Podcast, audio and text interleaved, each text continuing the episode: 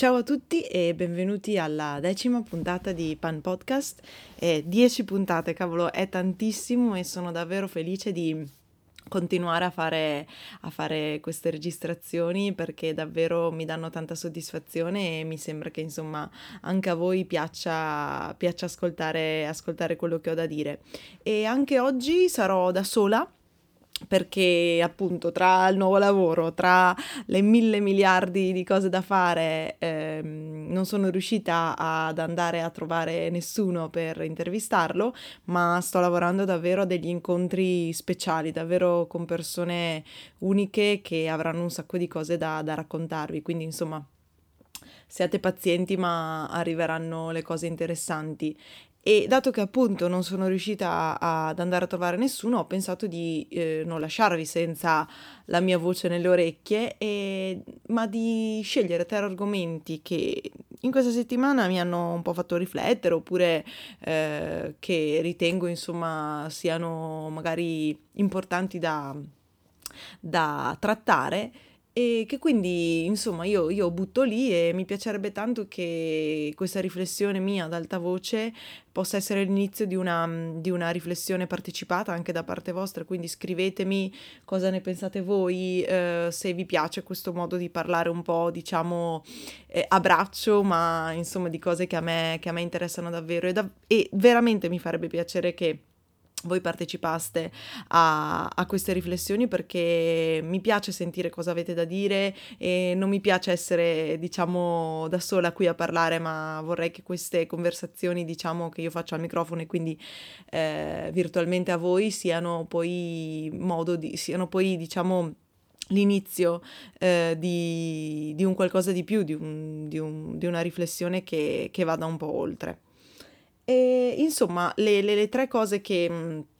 che, vorrei condividere con voi sono tre riflessioni, eh, o meglio, tre, mh, mm, tre, cose che mi sono venute in mente. La prima è ehm, che la settimana scorsa vi ho parlato di alcuni libri di cucina che davvero io adoro e che, e che mm, insomma mi hanno, mi hanno davvero eh, colpita per le ricette, per la storia che raccontano, come come vi, vi, parlavo, vi spiegavo settimana scorsa, ma guardando nella mia libreria dei libri di cucina eh, ho notato che non ho incluso eh, alcuni libri che invece sono fondamentali per me e che hanno ricette davvero speciali.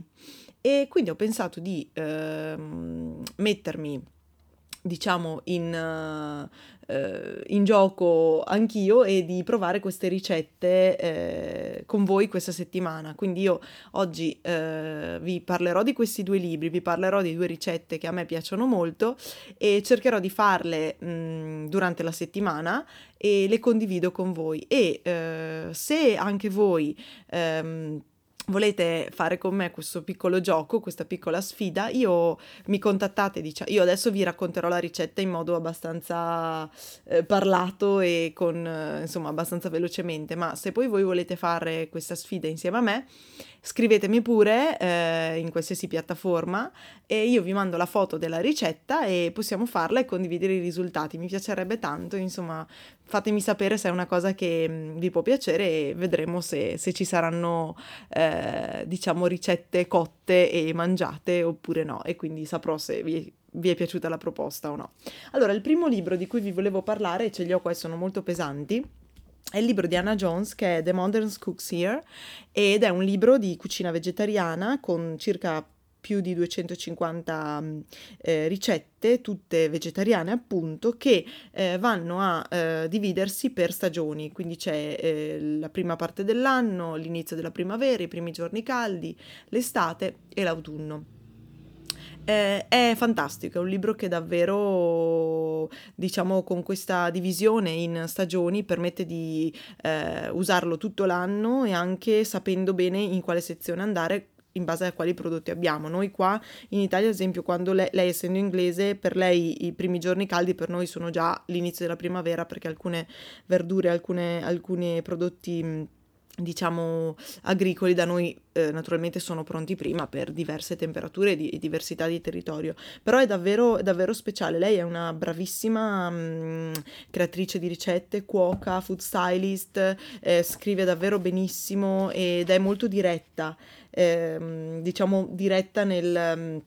nel raccontarti le ricette, quindi si capiscono bene. Eh, ha scritto anche A Modern Way to Eat e A Modern Way to Cook, che sono appunto gli altri due libri che lei ha. E mh, mm, davvero il suo modo di cucinare permette di mettere al centro del piatto eh, la verdura o comunque la parte vegetale e, ehm, e, quindi di dare risalto a quello che è la stagionalità di, un, di, un, di, una, di una, stagione, appunto di un, un territorio, eh, senza mai andare contro al gusto, senza mai andare contro al piacere di mangiare comunque una cosa buona che non sia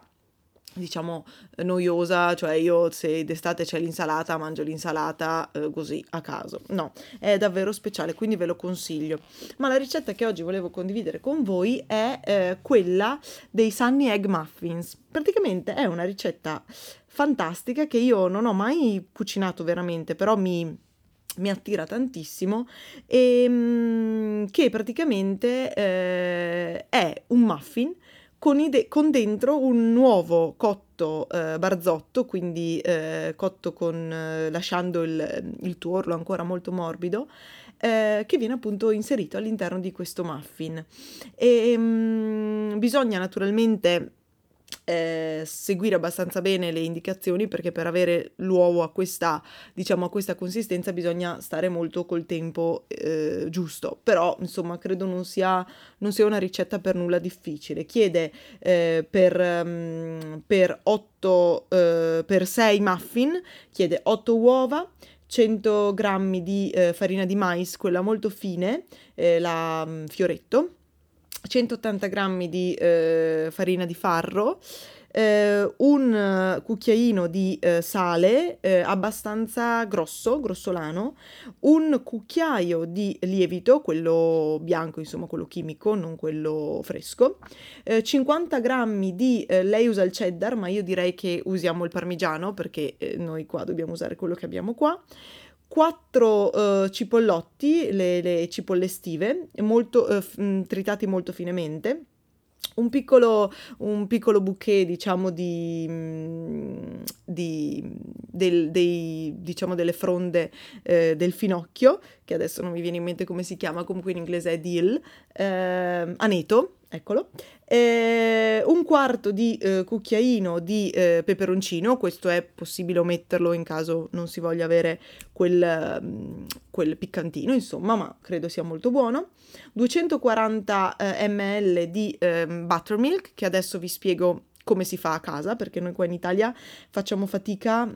a trovarlo già pronto, insomma invece in Inghilterra è una cosa che abbastanza, si usa abbastanza spesso e quindi lo trovano anche eh, in... Diciamo in supermercato già pronto e per finire 90 ml di olio d'oliva eh, per, più un altro po' per eh, oliare bene eh, la, mm, i, diciamo, lo stampo dei muffin se non abbiamo la carta. Allora innanzitutto bisogna bollire le uova, insomma eh, bisogna mm, far bollire l'acqua, dopo si mettono dentro le 6 uova e si fanno bollire per 4 minuti esatti, poi si tirano via dall'acqua e si fanno subito raffreddare in una bowl di acqua fredda.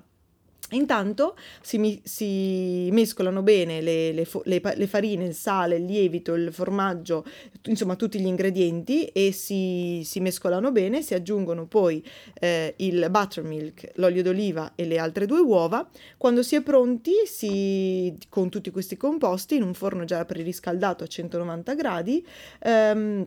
si mettono diciamo un po' di mm, un po' di mm, come si dice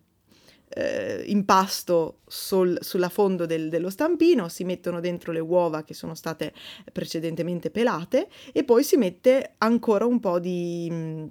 di impasto sopra stando attenti a non rompere l'uovo che è molto delicato. E si cuociono immediatamente per 20 minuti non di più proprio per mantenere questa cottura dell'uovo particolare. E semplicemente dopo si, si fanno un po' raffreddare e poi si possono mangiare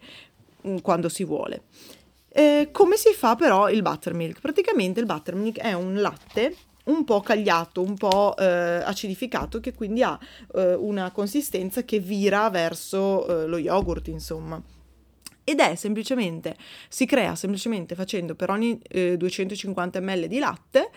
un cucchiaio di succo di limone. Si aspetta 10-15 minuti di tempo e si ha appunto questo, questo buttermilk. Quindi noi avendo 240 ml di, di, latte, insomma, possiamo fare 250 e un cucchiaio di limone, insomma, pesare così. Quindi questa è la prima ricetta salata. Come dolce invece vi propongo un, una torta che ho già fatto e quindi un po', eh, è un po' un, diciamo, un po' barato, però insomma è veramente pazzesca e voglio condividerla che viene dal libro uh, Genius Recipes di, diciamo del, del, sito Food 52 che è un sito fantastico americano che ha veramente delle ricette pazzesche e però scritto in particolare da Kristen Miglore che è eh, appunto la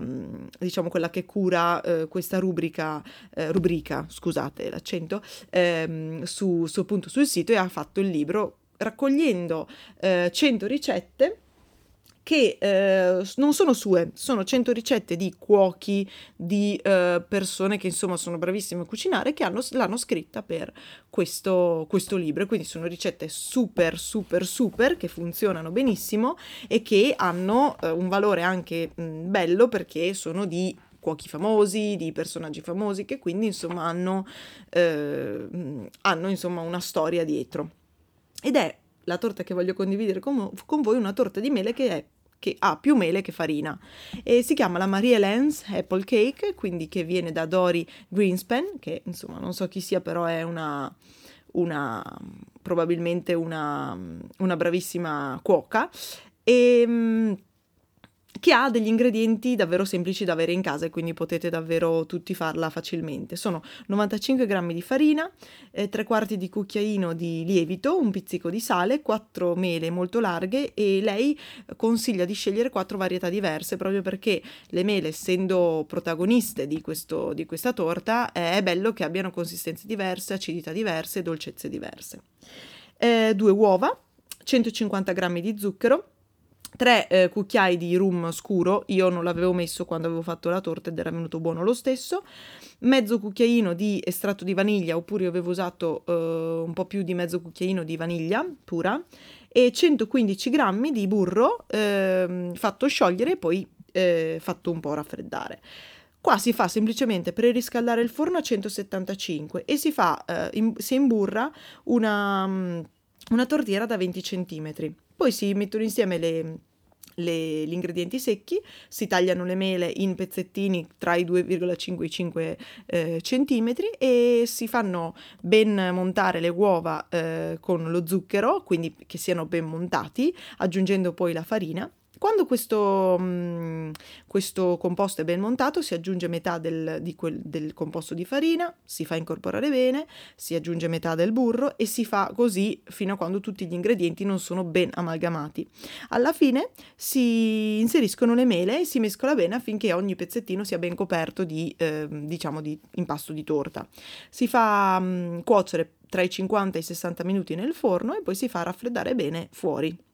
Questo è davvero una ricetta semplicissima ma che vi consiglio perché è pazzesca e davvero è buonissima. Le mele diventano praticamente una specie di, uh, come si può dire, una specie di... Um,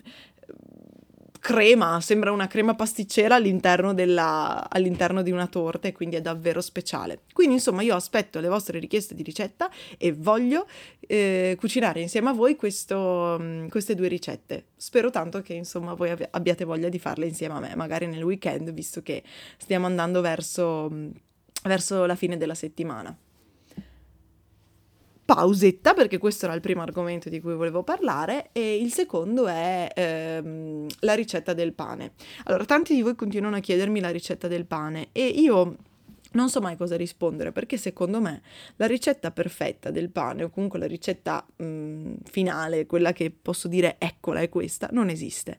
Eh, infatti per fare il pane a pasta madre sono troppe le variabili in gioco, come ho detto sempre. Ognuno di voi ha diverse mani, diverse temperature di mani, diverse temperature in casa, diverso umore, diverse farine. Molte volte la farina sta tanto tanto tanto seduta ad aspettarci già impacchettata nel supermercato e questo naturalmente eh, ne, ne, un po' ne, ne, diminuisce la qualità. E, e, anche per questo che io vorrei comprarmi un piccolo mulino a casa che insomma mi, mi faccia la farina espressa. Quindi anche questo è, è una cosa che entra invariabile e ehm, quindi le, le, variabili sono enormi, cioè sono tantissime e sono enormi eh, le, diciamo, le le diversità che il pane può avere per il solo fatto appunto che una volta lo faccio io e una volta lo fai tu. Ehm, io comunque posso darvi le mie proporzioni, le percentuali che sono tutte basate sul peso della farina, quindi il peso della farina viene sempre considerato 100% e quindi tutto il resto viene contato su quanta farina è il nostro 100%. Per me di solito è sempre 600 grammi, se per voi è un chilo tutto sarà fatto su il 100% un chilo. Per me 25% di lievito madre, 2% di sale, 85% di acqua a 28 gradi e appunto la farina che sono i miei 600 gradi. Faccio un'autolisi di un'ora eh, di eh, farina, acqua, lievito madre, aggiungo il sale, e a distanza di mezz'ora dopo l'aggiunta del sale faccio pieghe, 4 pieghe ogni 30 minuti e tengo l'impasto a una temperatura abbastanza costante tra i 23 e i 28 gradi, dipende logicamente da cosa ho in casa. Eh, l'ultima piega la cerco di fare più lontana del tempo, quindi dopo un'ora. Finito questo tempo faccio la preformatura,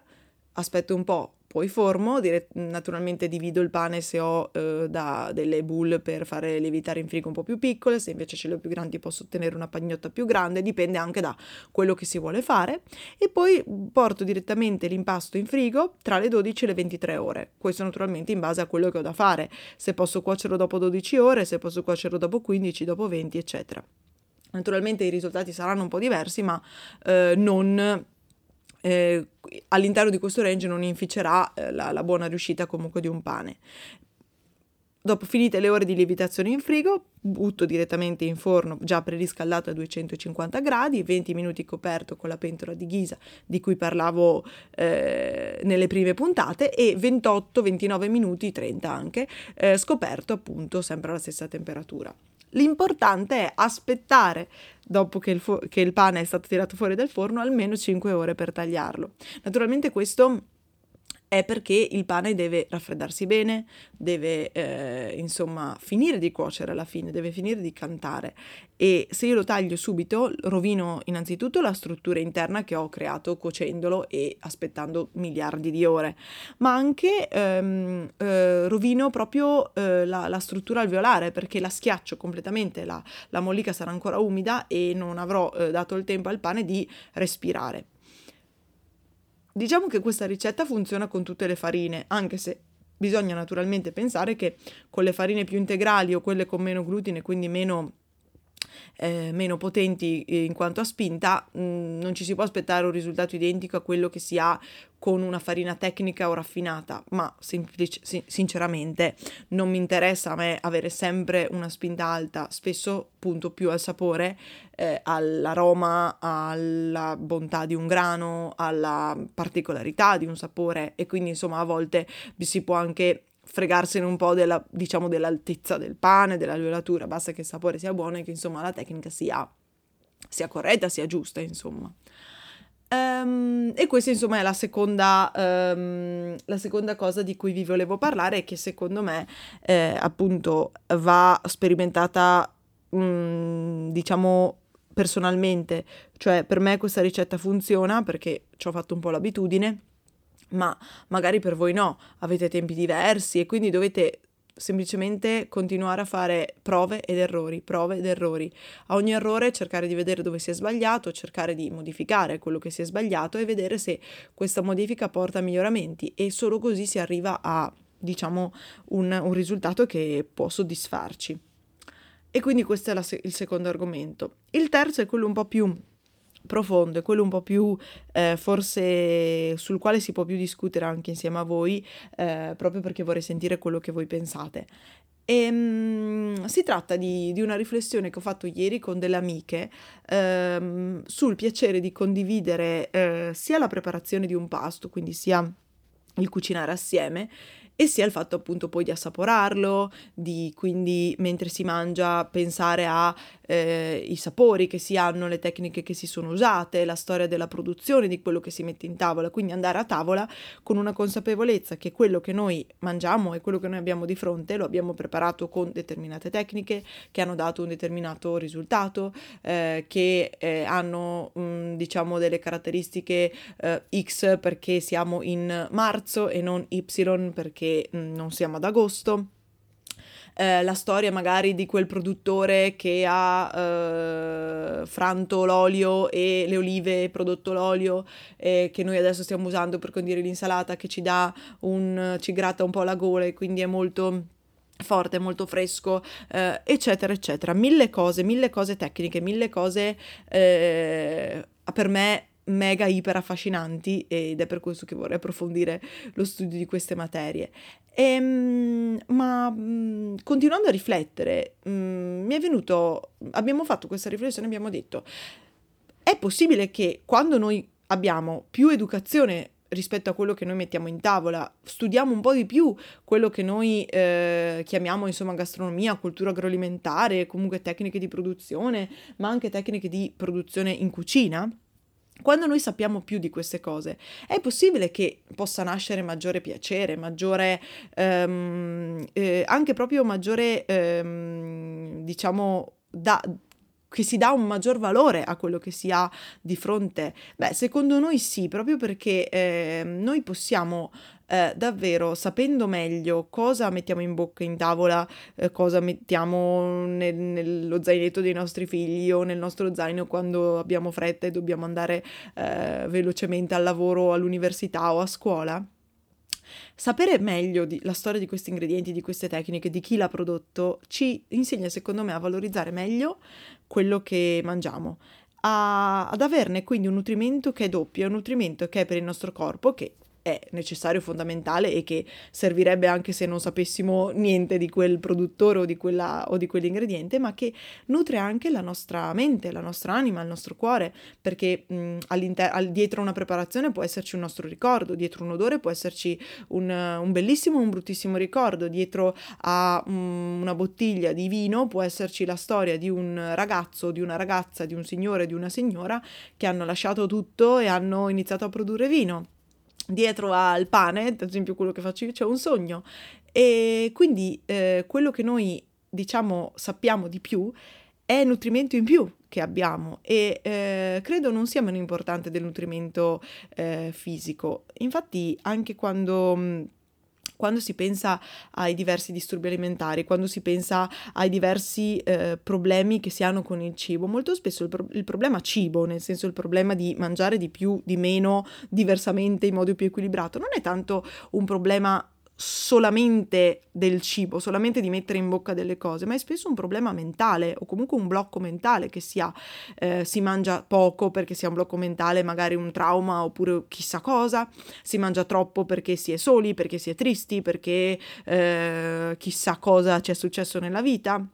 eh, ci si blocca lo stomaco perché siamo agitati, quindi molto spesso la componente, diciamo, dell'anima, del cuore, del, della mente è fondamentale anche nel nostro rapporto con il cibo che è diciamo più fisico quindi io se sono agitata mangio ma magari mi rimane tutto sullo stomaco e quindi non mi nutro bene ad esempio.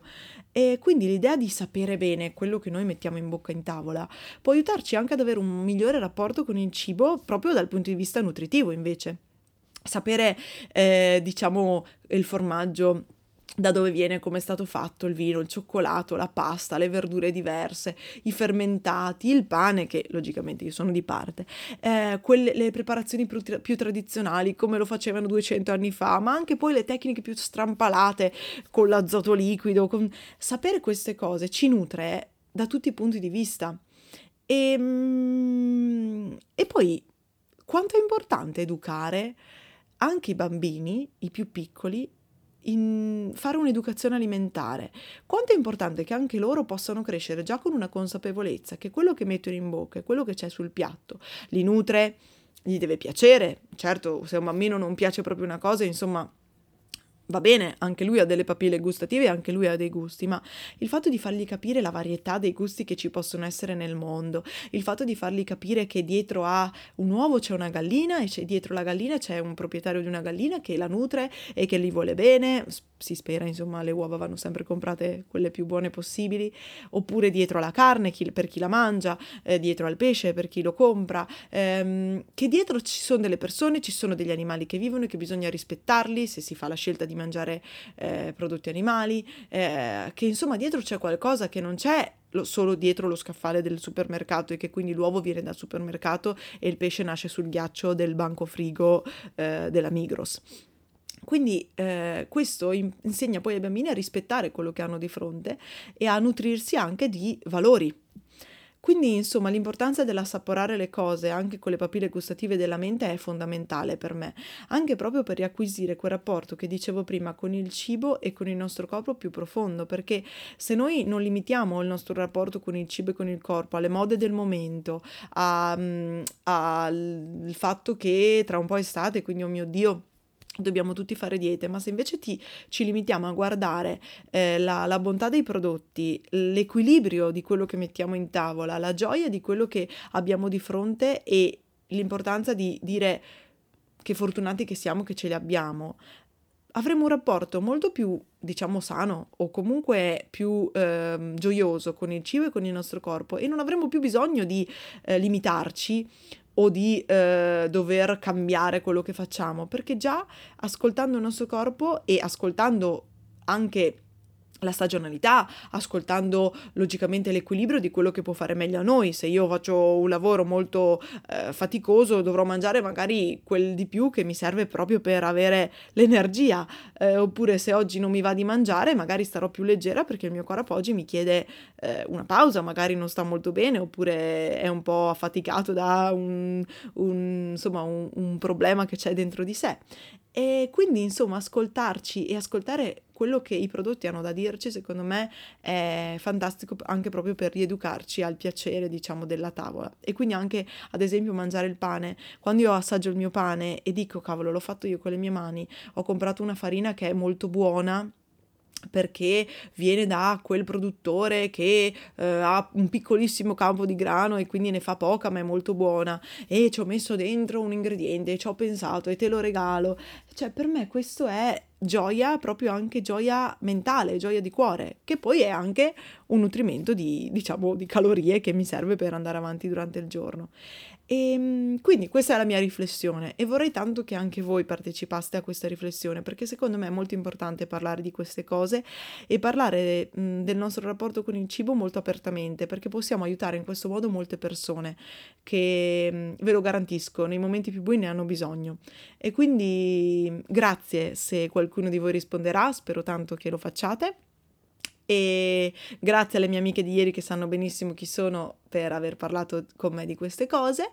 E io vi aspetto settimana prossima con la prossima puntata. Eh, sono davvero contenta di poter condividere con voi tutto questo. Aspetto le vostre richieste di ricette perché voglio fare questa sfida con voi e vorrei renderla anche una rubrica, diciamo, eh, costante nei, nei miei podcast. E, um, grazie mille, mi trovate come sempre uh, su Instagram beazzolina-pan, su Facebook Beatrice Azzolina per scrivermi tutto quello che volete. Grazie sempre a Chiara Zardi per um, la grafica dei podcast e per il supporto continuo. E insomma, non mi resta che augurarvi buon pane e a questo punto anche buone ricette. Ciao ciao!